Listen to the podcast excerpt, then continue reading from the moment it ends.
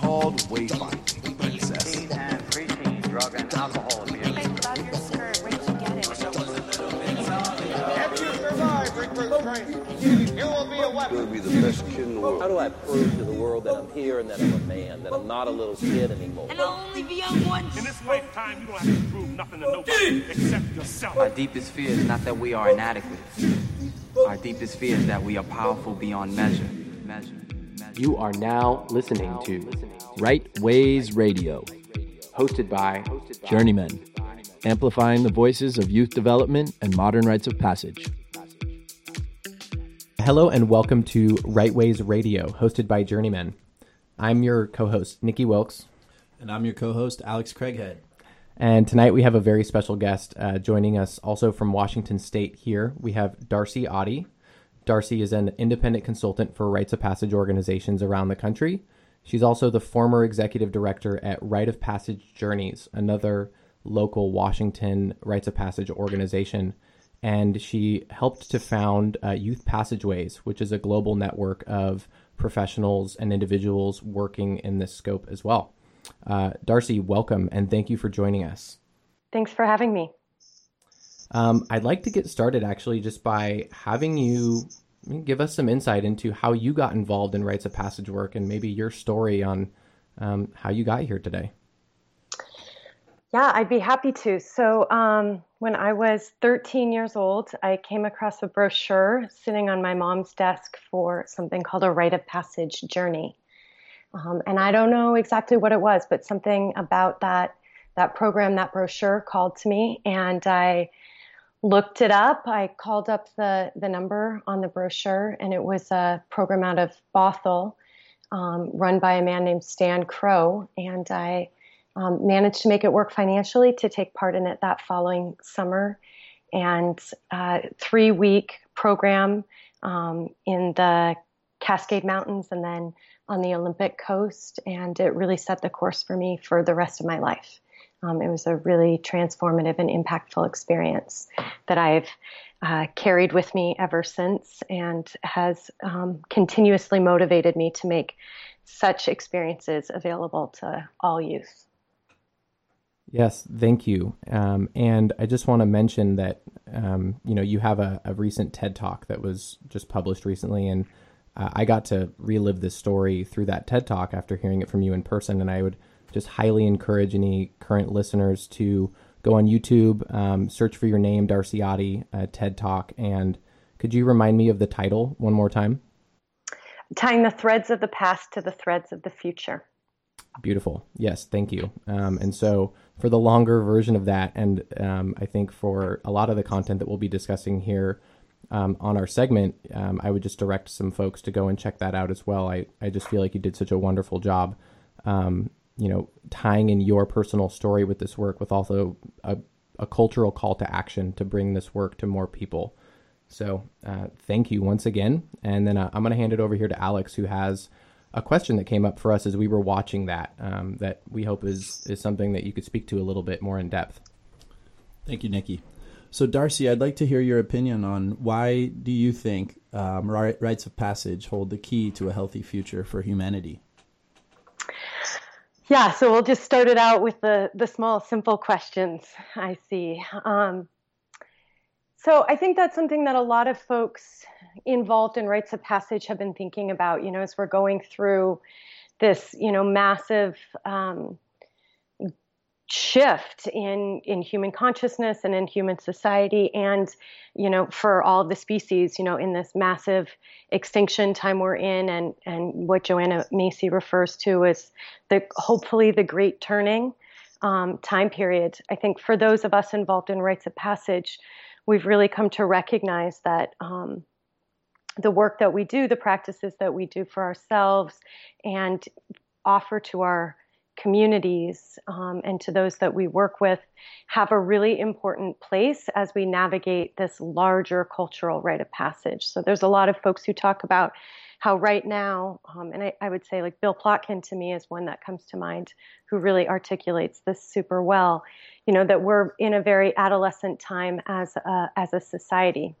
Um, where we're much more focused on our own individual needs and our own individual identities and um, haven't yet really taken on, you know, very focused on sensual pleasures, uh, what we want, instant gratification, much like um, uninitiated adolescence, that time of life that's very focused inwards um, and super fiery. And we're really called now culturally to take much more responsibility for the broader worlds um, and for the mess that some aspects of our culture have gotten us into, particularly Western culture, has really driven us down some really dangerous roads. And for me, the the things that we learn through the process of rites of passage, of bringing them back into our communities, can really help to navigate us through that transition and for me there's really as you know i've been thinking about this a lot recently. I was really thinking about it in relation to my ted talk. And for me there's really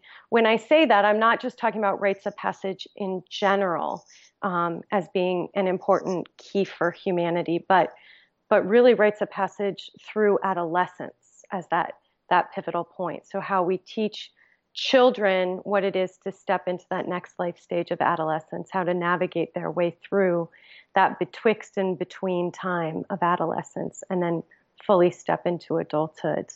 Um, for me, that's actually the really key transition point. Um, not that others aren't important, they're very important. But one of the things that's so important about the transition from childhood through adolescence and into adulthood is that is really the critical life stage. First of all, where we have consciousness on either side, right? in birth, which is an important rite of passage, in death, which is an important rite of passage, we don't have consciousness in the way that we understand it on both sides of that. And so, this transition into adolescence, like one of the biggest biological changes we'll go through in our lifetime. Um, and we have consciousness on either side. And therefore, it really stands as our learning how to navigate all the transitions we'll go through in the future. And so for me, that's a, a really important reason um, why rites of passage are so essential in this time is because it's the critical life stage. That adolescent journey is the critical life stage where we learn how to relinquish control, to know that change comes, change is inevitable, and how to ride it with some grace and um, and step into whatever it is on the other side, knowing that we have to let go before we can even begin to imagine what will come out on the the next the other side. Hmm. And another key thing for me is just um, you know that adolescent transition period where we really step into our own identity and develop a, a sense of ourselves in relation to the wider community. You know, who am I? And and who is the community around me? What is my culture? What is my society? What is my peer group? And it's such a critical time for developing a sense of belonging that's beyond, you know, just the, the individual family unit or even beyond the natural world and really taking um, a step into the human community. And so for me, in the world at this time, I see so many of the issues that we're facing and so much of the desire to like um, close down borders and keep people out and um, deal with these, you know, um, really intense pressures of globalization that I think naturally encourage folks to, you know, want to keep people out. Um, we all need to have a sense of where we come from and a feeling of belonging in that before we can act as this global society interconnected in the way that we are that's another reason why I feel like it's really essential. Mm. Thank you. I I really resonate with the image you create of um, you know riding that wave of transition, and um, I I also really appreciate the way you speak to rites of passage as a, a process of cultivating tools to transition gracefully, and feeling like that you know that obviously carries over into other other parts of our lives, um, and allows us as individuals, as you know, cultures, as as communities, to be adaptable, you know, to change, which you know is is part of our evolutionary process. Um, and then I also heard you speak to this um, specific stage of adolescence, and it's one that Alex and I have um, really gravitated towards in our work, feeling like um, society as a whole, there are there are many signs that you know the society that we participate in um, has many many tendencies to be stuck in that adolescent phase. And you know, you mentioned Bill Plotkin. He writes about um, you know Western culture as a whole sort of being stuck in the stage of adolescence, and um, it's you know it's clear that there is a lot of work to be done here in the in the realm of rites of passage, um, and then also you know on an individual level. And uh, again, I just want to name how much I appreciate the the image of gracefully riding that wave, of surfing that wave into a new state, um, as opposed to you know resisting or or choosing to you know remain in it for for longer than we ought to.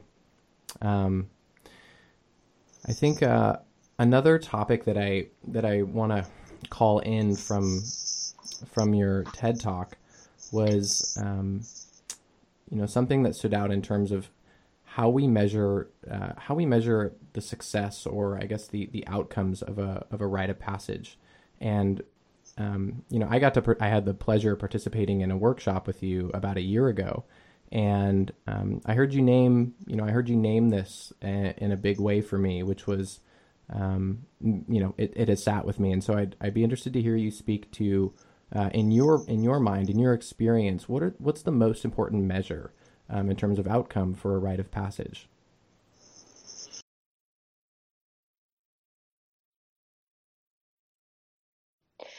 For me, you know, the most important thing to remember when we talk about rites of passage are that we're we're talking about um, a, a, community um, transmitting, sharing, investing in their young people, um, their cultural values and um, and you know helping young people to to claim their own but it's about passing on traditions it's about passing on values it's about passing on the things that are important within the culture. And so for me when we talk about how to measure the effectiveness of a rite of passage i think it it's totally based on the context. It's totally based on what the needs of the community are for young people going through that transition themselves um, there there is like you know and i think that this is an interesting thing and it's something that we're going to really need to grapple with as a culture if we're able to take that step towards you know widespread rites of passage and them really being integrated into um, our culture in a big way which i i would love to see and i mean that's what i've devoted my life to to do. Um, but at their core it's still about you know what does a community feel like is important? I think that there's some really incredible work that's come out of the National Rites of Passage Institute in Cleveland, Ohio, which has been working in um, Afrocentric rites of passage, um, rites of passage for African American youth.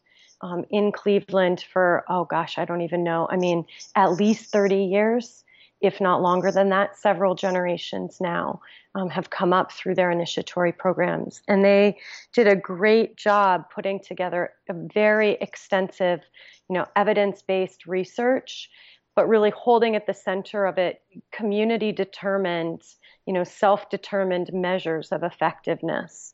Um, and so for me, like that's where I go back to is like, well, what does a community determine is important for their young people as they step into adulthood? Thank you for that insight, and what a beautiful vision thinking about the impact that this rites of passage can have on communities and the youth. Um, I'm curious to hear your input on, you know, currently it seems as though rites of passage are not widely available across all communities currently, and I'd love to hear some maybe strategies you could come up with for making rites of passage more available for some of the underserved youth and communities in our society. Yeah. So for me, that question actually, it's such an important one, and it really ties in with the last question. Um, and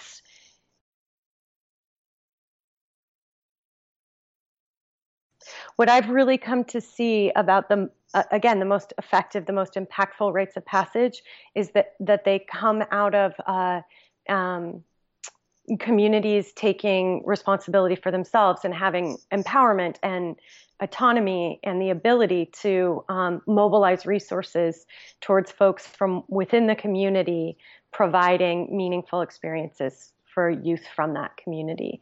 Um, so I think there are a lot of power in programs that bring together young people from all over. So, you know, Rite of Passage Journeys is, you know, one that um, I did as a youth, and there were, you know, folks from around the world that came to take part in that experience.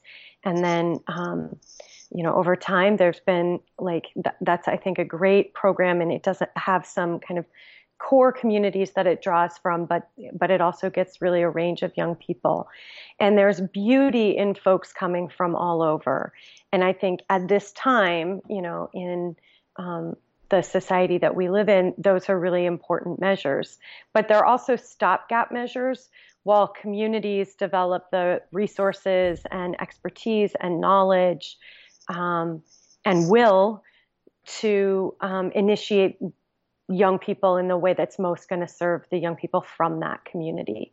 And so for me, when I think of this question of like, well, how do we make rites of passage available for for underserved youth? Um, you know, it's really about how do we provide um, that framework? How do we provide resources? And how do we really listen to the folks working in the trenches with young people in those communities about what's needed and help to help to give them the knowledge that they need, the resources that they need, remove the barriers so that they can do the good work with the young people in their communities. Yes, and um, along with that, I think we're in agreement that diversity is enriching, just like an ecosystem that is healthier and stronger with diversity. Um, there is certainly an element of, of health that comes with diversity in these programs, and um, it's you know it's our experience that not every community is super diverse, and um, I think one of the one of the ways that I feel like programs like Youth Passageways are really enriching this work is by bringing that diversity in, even um, even to the extent that any individual community may not be diverse in race or gender or socioeconomic status, but that they can still benefit from the diversity of people doing this work all over the globe.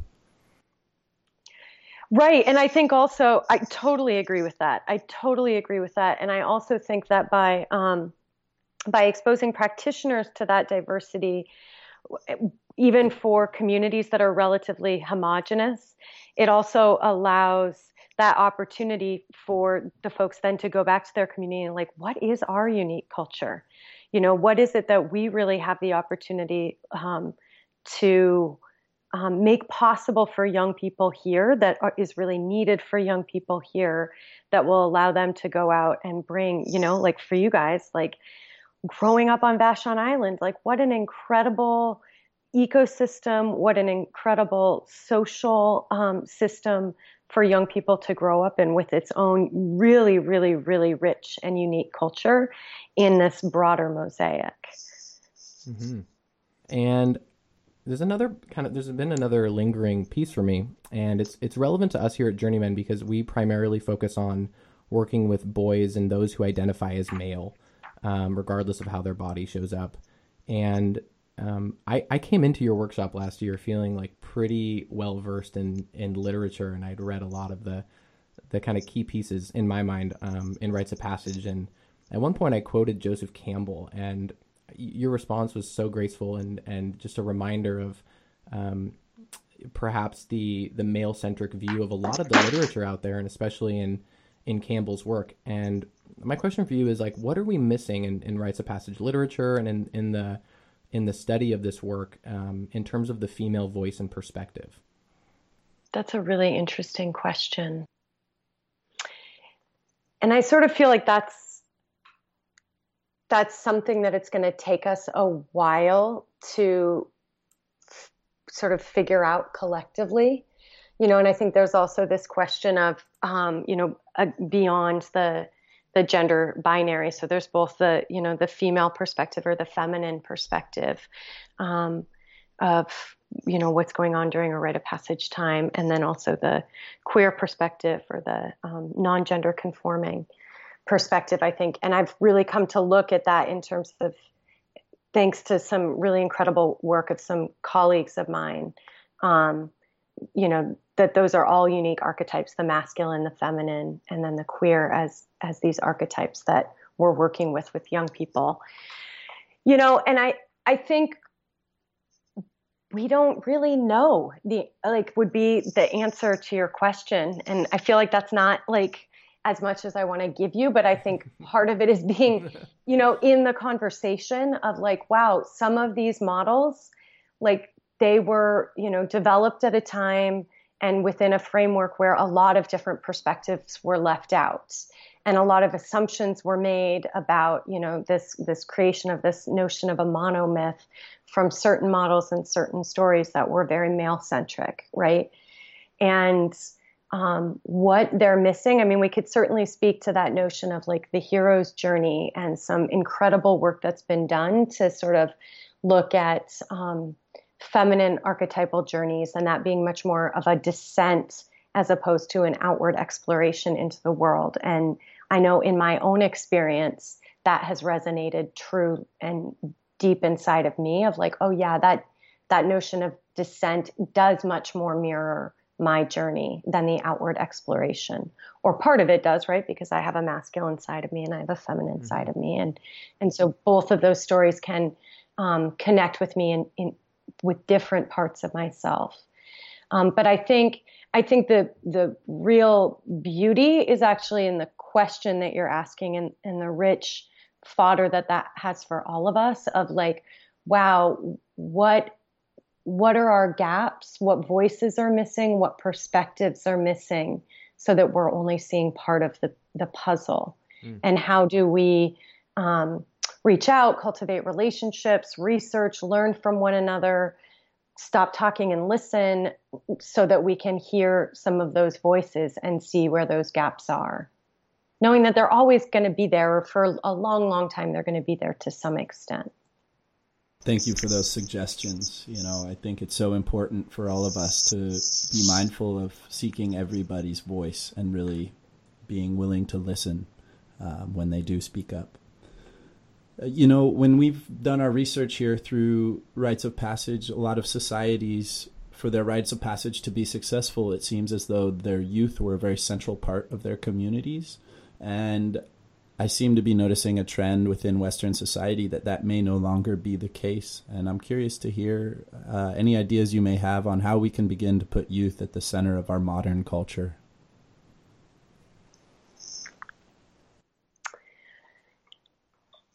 Um, yeah, so another sort of great book for folks to check out is um, is relatively new. It came out about a year ago, and it's um, David Blumenkrantz's book, um, "Coming of Age the Rite Way."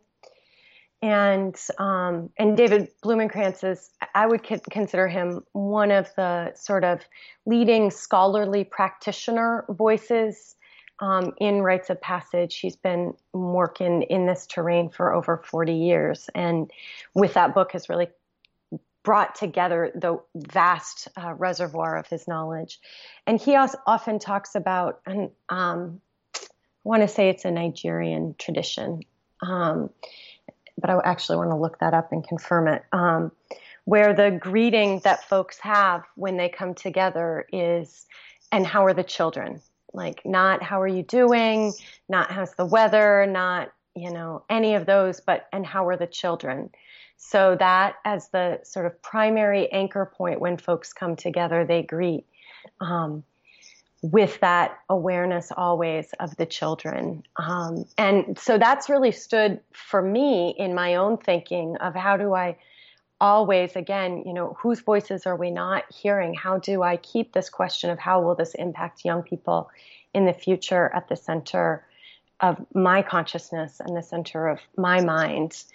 Um, and I think that that's a really important question for communities to be grappling with. How are things going for our kids? You know, if we look at the measures of how our kids are doing, you know, um, rates of teenage suicide, you know, rates of drug and alcohol abuse, um, and the the issues that we have with psychotropic meds and like having the most medicated you know generation in the history of the globe like those things indicate to me that our children are telling us that they're not doing all that well.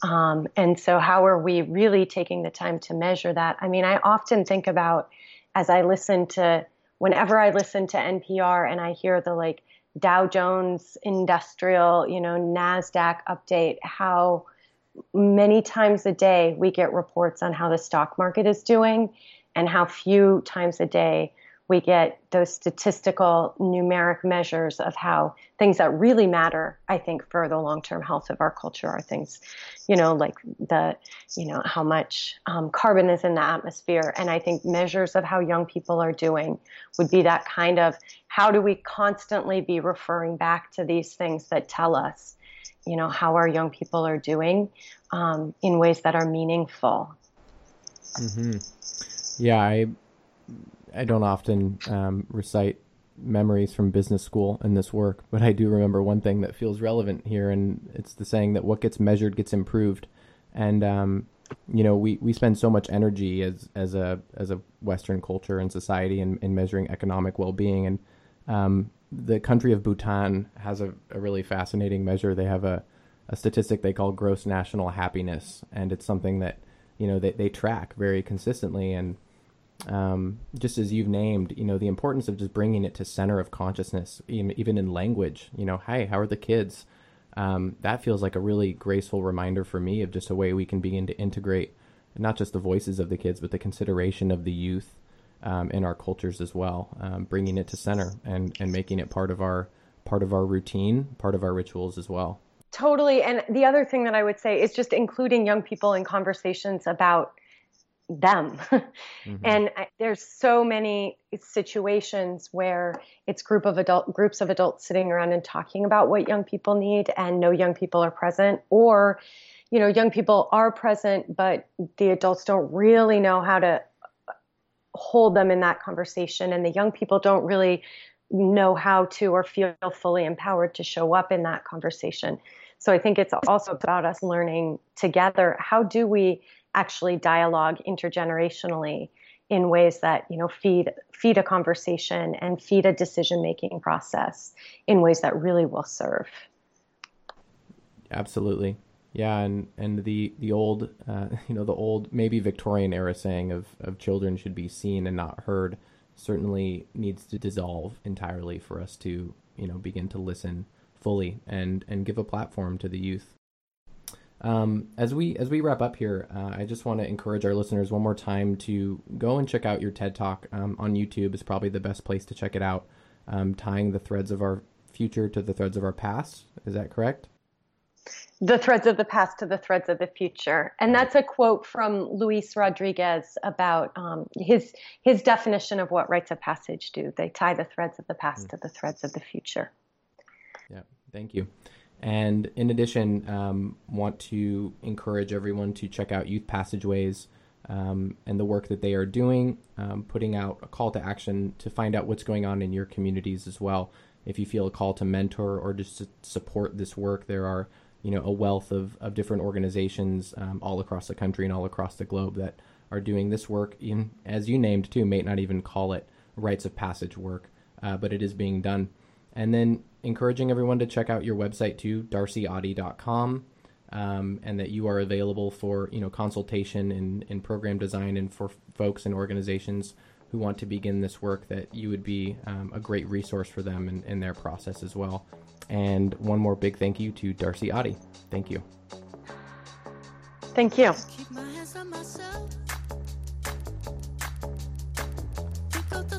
You've been listening to Right Ways Radio hosted by Journeyman. Thanks again for joining us. If you like what you heard, subscribe via iTunes, Google Play, or Stitcher Radio. And remember to leave us your feedback and please give us a rating. Find us online at www.journeyman.us.